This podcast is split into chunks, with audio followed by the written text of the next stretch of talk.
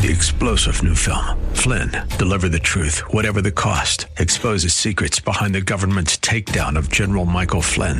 Flynn knew what the intel world had been up to. He ordered the first audit of the use of contractors. This set off alarm bells. He told the truth. He was the most dangerous person for Donald Trump to hire. They had to get rid of Flynn.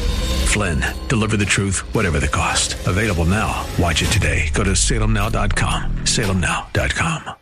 WTBN Pinellas Park. If it's been a while since you've worshiped at your local church, they invite you back. Attend services this weekend. Portions of this hour have been pre recorded for broadcast at this time. Odyssey. The following program was pre recorded for broadcast at this time. Up next is Verse by Verse, sponsored by Verse by Verse Ministries.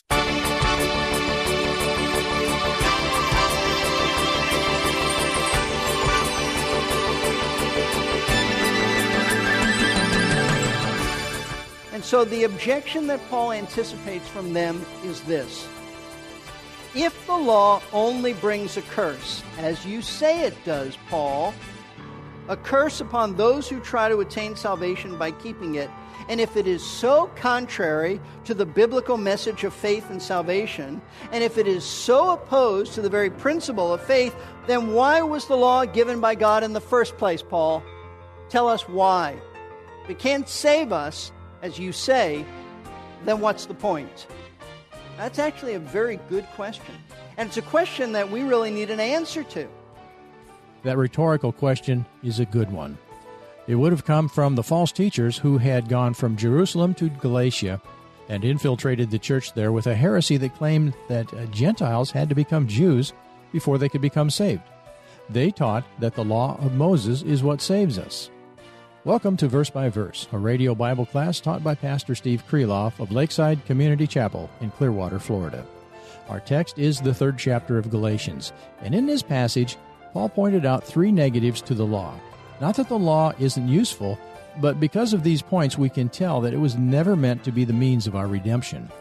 The first negative is that the law demands 100% obedience 100% of the time.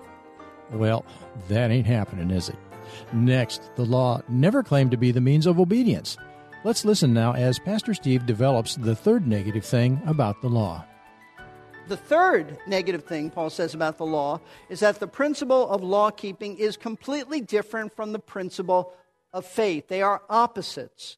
Verse 12. However, the law is not of faith. On the contrary, he who practices them shall live by them. The point that Paul is making here is that faith and law are incompatible as the grounds of salvation.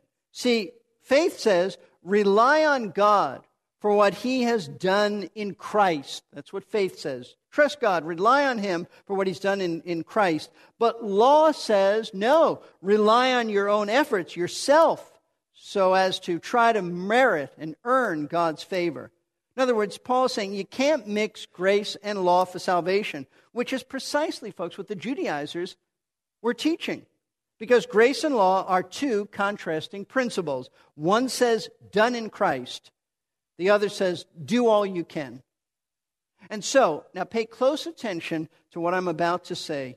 In light of all of this negative talk about the law, Paul very wisely anticipates an objection and an argument coming from the Judaizers because they were quite defensive of the law, quite protective of the law. Their whole lives were built around the law, and they would be highly insulted by any negativity Paul would have said about the law. And so the objection that Paul anticipates from them is this If the law only brings a curse, as you say it does, Paul, a curse upon those who try to attain salvation by keeping it, and if it is so contrary to the biblical message of faith and salvation, and if it is so opposed to the very principle of faith, then why was the law given by God in the first place, Paul?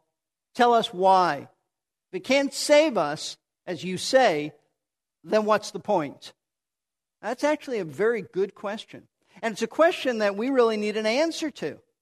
Why did God give his law to Israel when he knew that they couldn't possibly keep it? Why did he give all of these ordinances if, if they only bring condemnation and not salvation? Why did God lay down 10 commandments that demand that we obey his holy standards when he knew that our sinful hearts would rebel against every one of those commandments and we would break them inwardly, certainly, and many times outwardly? What the Judaizers wanted to know is this what's the purpose then of the law? If, as you say, Paul, it can't save us. Now, Paul knew that this was on their minds. How did he know this? He knew that his opponents were thinking this way. Remember this, as we've said before, it would appear, based on Acts 15, that these Judaizers were former Pharisees who came to at least believe that Jesus was the Messiah. They were not converted men, or they would never say that you had to be saved by the law. But these were former Pharisees who claimed that they were Christians, were actually part of the church at Jerusalem, but they were former Pharisees. Now, Paul was a former Pharisee. And as a former Pharisee, Paul had been trained and raised just like these men. He knew what they were thinking, he knew the disciplines of their training, he knew how their minds operated. And so, in this next section of Galatians, Paul, knowing how they were thinking, answers the Judaizers' objections to all of his negative talk about the law by teaching the Galatians and us God's purpose in giving his law. Now, it's going to take us a few weeks to work through this section, but it is a most rewarding section of Scripture because this passage in the Bible is going to affirm to us some really important truths that affect us daily. For one thing, we're going to see God's character affirmed that he is, he is a God of truth, He is a God who keeps His word. You'll also learn why, why salvation has to be by faith alone can't possibly come on the basis of anything that, that we do. In addition, we'll also learn some very valuable lessons about specifically why did God give his law and how could we use the law in our daily lives as a witness to others in sharing the gospel. So, this passage of scripture is very practical, it's very important, it's also quite theological, and the verses unfold this way. In addressing the Judaizers, Paul teaches us three key truths about the law. We're going to see one of these truths this morning, and then, Lord willing, next week we'll see the other two. And the first truth that Paul reveals about the purpose of the law, which is actually, keep this in mind, it's really a statement on what the purpose of the law is not, more than what the purpose of the law is. Next week, we'll look specifically at the purpose of the law. But this first truth we're going to look at is really what, what the purpose of the law is not, what it was not intended to do, what it can't do. The first key truth is this God never intended the law to supplant or replace the message of salvation by faith. God never intended his law to replace the message of salvation by faith. Here's how Paul develops this. Verse 15. Brethren, I speak in terms of human relations. Even though it's only a man's covenant, yet when it has been ratified, no one sets it aside or adds conditions to it. Now, with this statement, Paul, notice there's a change of, of tone. He calls them brethren. Remember how the chapter began. He didn't call them brethren, call them foolish, call them bewitched. Now he refers to them as brethren, brothers and sisters, because he considers them true, though misled believers. And as brethren, he wants to teach them. He wants to reason with them about something important concerning the covenant and the promise that God gave to Abraham. Specifically, that part of the promise which involves the blessings of salvation that we have in Christ. And so he gives them an example, note this, from everyday normal life, something that they would all be very familiar with in order to illustrate an important theological truth about God's promise of salvation to Abraham. Now, before we look at the illustration, I want you to notice the way Paul words his statement. He writes, I speak in terms of human relations. Now, the King James Version translates these words I speak after the manner of men. Literally, in the Greek text, is I speak as a man. I speak as a man. And based on the way this is worded, some then have concluded that Paul was claiming here that what he was about to say was only his personal opinion and that he was setting aside divine inspiration at this point, just saying what he thought, his personal human opinion. Listen, nothing could be further from the truth. Nothing. Nothing could be further from the truth. Everything Paul wrote in Galatians, everything Paul wrote in the New Testament is inspired. It is God's words through the apostle. And in this instance, Paul, note this, he was simply saying that the example and analogy that he was about to cite was something that was from everyday human relationships. That's all he's saying. That's all he's saying. And the particular human custom that he had in mind has to do with the way that someone's last will and testament is carried out. His point being that once it is legally ratified, it cannot be nullified or changed in any way. As we might say today, look, it's a done deal. That's what Paul is saying. Now, notice how the apostle presents this analogy, this illustration in verse 15. He says, Even though it's only a man's covenant, Yet when it has been ratified, no one sets it aside or adds conditions to it. Now, it's important to understand that although the Bible here uses the word, our translators use the word covenant in this verse, it appears that what Paul has in mind was not a covenant in which two parties agree to something, but rather something closer to that of a last will and testament in which the one making the will determines, solely determines, what he will give to others after his death. Here's the way Bible scholar Philip Ryken explains what Paul is saying. He writes By covenant, Paul does not have in mind a legal contract for a business transaction. He refers instead to a covenant of an inheritance, what today might be called a last will and testament. And in this passage, the latter is the better translation. A will is not a contract. It does not set terms that various parties are obligated to fulfill. Instead, it simply declares what one party intends to do. A last will and testament is a legal arrangement in which one party bestows his or her estate on someone else. It is a grant rather than a bargain. And so, what Paul is simply saying, by way of this human illustration is that under the legal system of his day, it was common knowledge that one, once a man's will was legally ratified, it could not be changed, could not be modified, it couldn't be altered, it couldn't be adjusted in any way. It was legally binding and stood as is, never to be changed, never to be set aside, never to be added to. It was permanent. Now, watch this. The reason that Paul makes this statement about the nature of a will is to make an important point about the promise that God gave to Abraham about salvation as well as the law of Moses. Paul is about to make the point that when God established his covenant with Abraham, the covenant that promised him the blessings of salvation based upon faith in Christ, that covenant was binding permanent, never to be changed or altered, just like a man's last will and testament. Now, why would Paul, just out of the blue, feel compelled to make such an analogy between a legal will and God's promise of grace and salvation? I mean, where, where did this come from? Why did Paul say this? Who could possibly think that God had changed the terms of his covenant with Abraham so that he might no longer save people on the basis of faith, but law. I'll tell you who thought like that. The Judaizers did. That's exactly what they were thinking. Those false teachers who had misled the Galatians, those former Pharisees, they believed that when God gave the law to the nation of Israel, which came many years after he made his covenant with Abraham, they believed that at that point God changed the rules.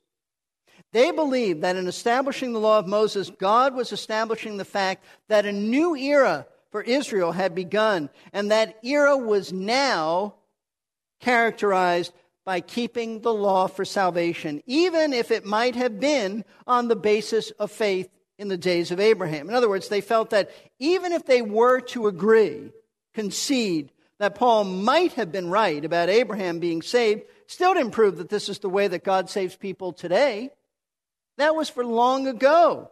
But when God gave his law, they felt, God changed the terms of how a man was saved. Now, this is precisely how the Judaizers were thinking. And, folks, if they were right, then we're in big trouble. We're in big trouble. Because everything Paul has taught us about Abraham being justified by faith, then it means absolutely nothing. It's just history.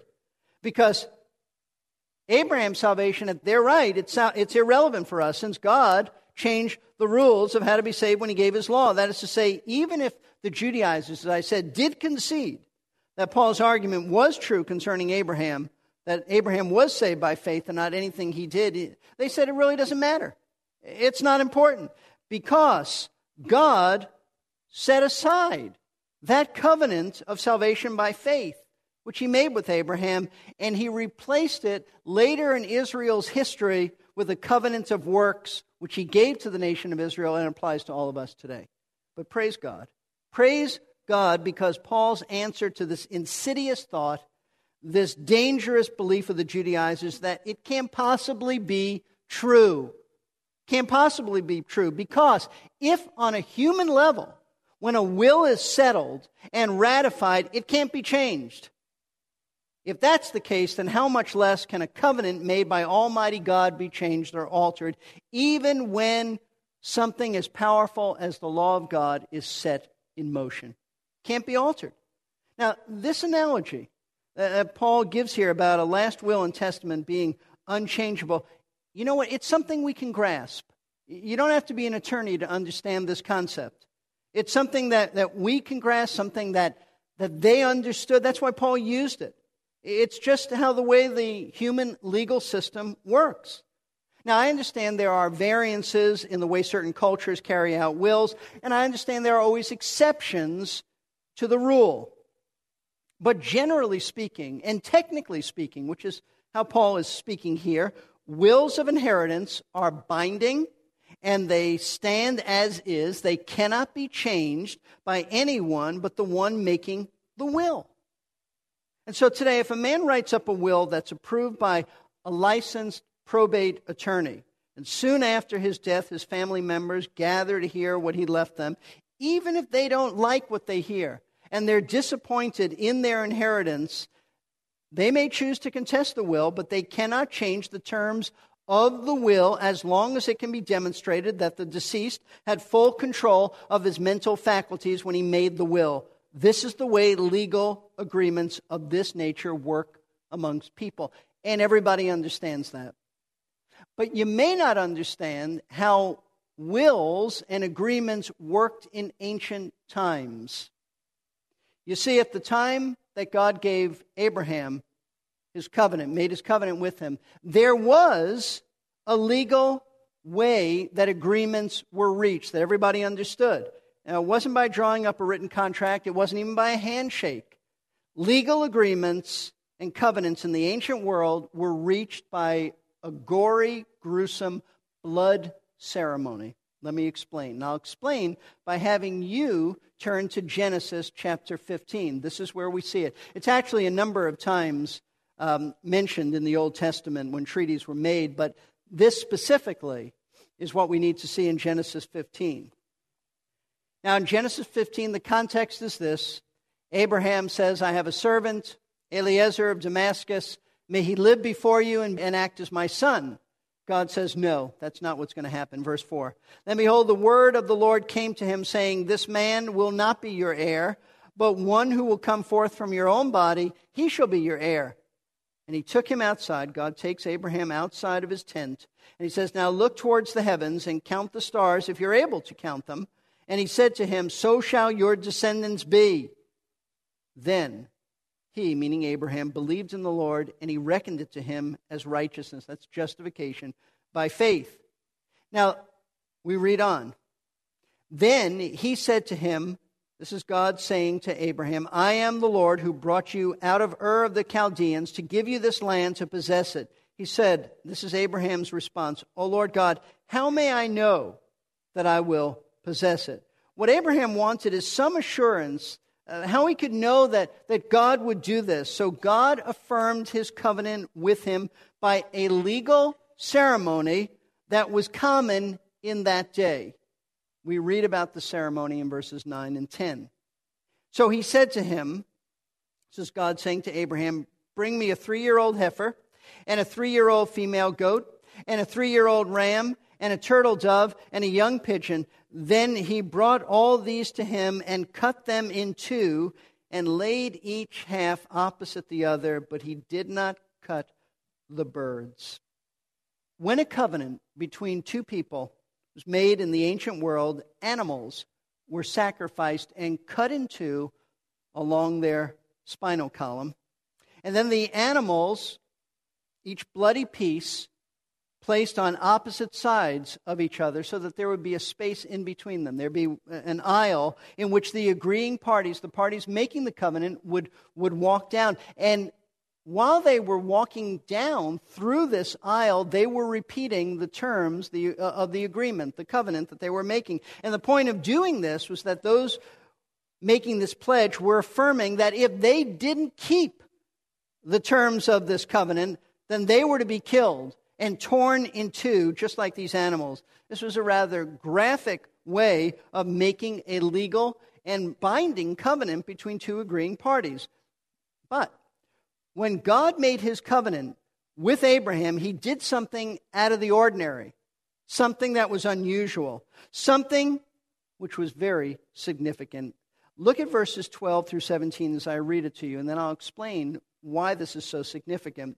Now, when the sun was going down, a deep sleep fell upon Abram, and behold, terror, great darkness fell upon him. God said to Abram, Know for certain that your descendants will be strangers in a land that is not theirs. This is the time in Egypt, where they will be enslaved and oppressed 400 years. But I will also judge the nation whom they will serve, and afterward they will come out with many possessions. As for you, you shall go to your fathers in peace, and you'll be buried at a good old age. Then in the fourth generation, they will return here, meaning they'll return to the land of Canaan, for the iniquity of the Amorite is not yet complete. So it came about when the sun had set that it was very dark, and behold, there appeared a smoking oven and a flaming torch which passed between these pieces, meaning the pieces of the dead animals.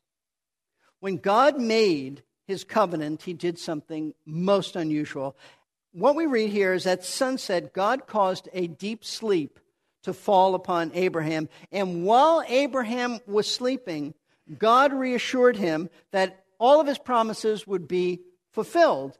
And then the Lord, note this, symbolically, in the form of a smoking, flaming torch, passed through the pieces of the dead animals. Now, what's the significance? Normally, as I said, both parties involved in the covenant walk between the, the bloody carcasses, ratifying the agreement. But in this case, God alone walked through the aisle of the animals. Why? Because he was making the very loud statement that this covenant was a promise made by him alone. It was him alone. It didn't depend on Abraham doing anything. It was only dependent on God keeping his word. I mean, Abraham didn't have to agree to, to anything. In fact, he couldn't agree to anything. The man was asleep. He didn't say anything, didn't do anything. God caused him to sleep. In other words, this was God's way of stating that he alone stood behind these promises made to Abraham. This is what we call an unconditional promise of God's grace in blessing Abraham and his descendants, and that includes the blessings of salvation in Christ. See, the promises God made to Abraham were totally unilateral, meaning that they were one sided, depending upon God and God only to keep his word. Abraham didn't have to do anything, he just believed a promise. That's it. No strings attached. That's one reason why marriage is such a good picture, or at least it should be a good picture, of the believer's relationship with Christ. There are no conditions attached to the promises. God's agreement with Moses was that if we do certain things, God will do certain things. Abraham didn't have to do anything. Pastor Steve Kreloff will continue to develop these concepts on our next verse by verse. Thanks for tuning in. Pastor Steve is the teaching pastor at Lakeside Community Chapel in Clearwater, Florida. If you'd like to visit, the address is 1893 Sunset Point Road. For more information, call 727 441 1714 or go online to lakesidechapel.com. That's lakesidechapel.com or call 727 441 1714. Verse by Verse is listener supported. If you'd like to help support the ministry, you can call the number I just gave, 727 441 1714, or go to the giving page at versebyverseradio.org. We thank you for your support. Our website also has an extensive library of previous broadcasts that you can freely stream Three star general Michael J. Flynn, head of the Pentagon Intelligence Agency, knew all the government's dirty secrets. He was one of the most respected generals in the military. Flynn knew what the intel world had been up to, he understood its funding. He ordered the first audit of the use of contractors. This set off alarm bells. The explosive new documentary, Flynn, Deliver the Truth, Whatever the Cost, and covers the facts behind this scandal. Flynn told the truth. He was the most dangerous person for Donald Trump to hire. I find out the worst enemy that I'm going to face in my life is right here in America. They took my assessment and they wanted me to change it. And I was like, I'm not changing it. They had to get rid of Flynn. With in depth interviews, archival footage, and never before seen personal records of the man behind the headlines. I just felt like I was drowning. Flynn, deliver the truth, whatever the cost. Available now. Watch it today. Go to salemnow.com. Salemnow.com.